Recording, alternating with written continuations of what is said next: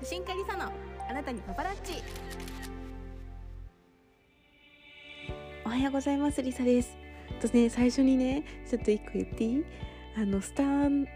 ド FM の再生回数がトータルで1000回になりました。ありがとうございます。あの私の音声配信ってスタイフと他にポッドキャストでまあ、Apple とか Amazon とか Google のポッドキャストでもあと Spotify かとかでも聞けるんですけどあそっち合わせたら1000回超えるんですけどスタイフだけで再生回数1000回になりました。あのこれってすごいのか全然多いのか多くないのかわからないんですけど一個節目としてすごく嬉しかったので言わせてください。ありがとうございます。これからもよろしくお願いします。で今日は撮影地の決め方についてお話ししようと思っていてあの風景写真編ということでお話ししますね。であの私子供が 1, 歳1歳半の子がいて一緒にいつも撮影に行ってるんでまずもうね最近子連れでも大丈夫なところっていうのが第一条件になってて関東の中で、えー、子供で一緒に行っても大丈夫なところで選んでますね。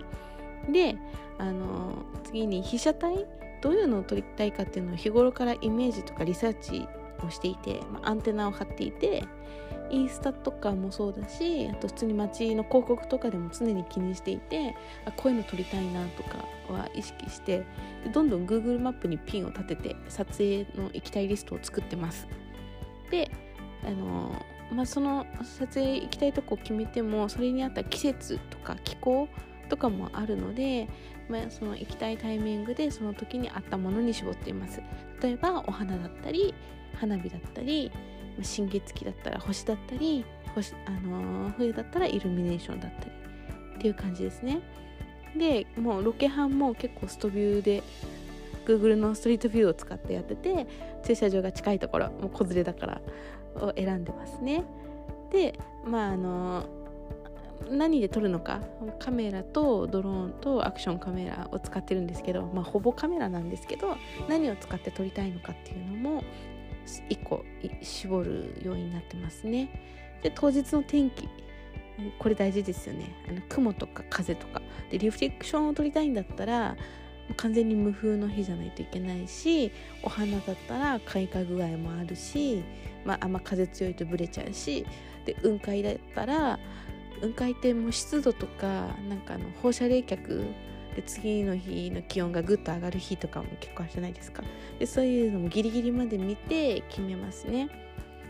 であの例えば私日曜日に六本木ヒルズで東京タワーの写真を撮ってきたんですけどもうその日は風が強かったんですよ。で夕方からもう曇りっていう予報だったんでもうちょっと外は風強いからダメだなと思って室内で撮れるところでまあ夜景ってぶっちゃけ曇ってても、まあ、雨降ってなきゃ結構撮れちゃうんで、まあ、室内で夜景ってなって六本木ヒルズを選んだっていう感じですね。そういう風にどんどんどんどん絞ってって決めてます。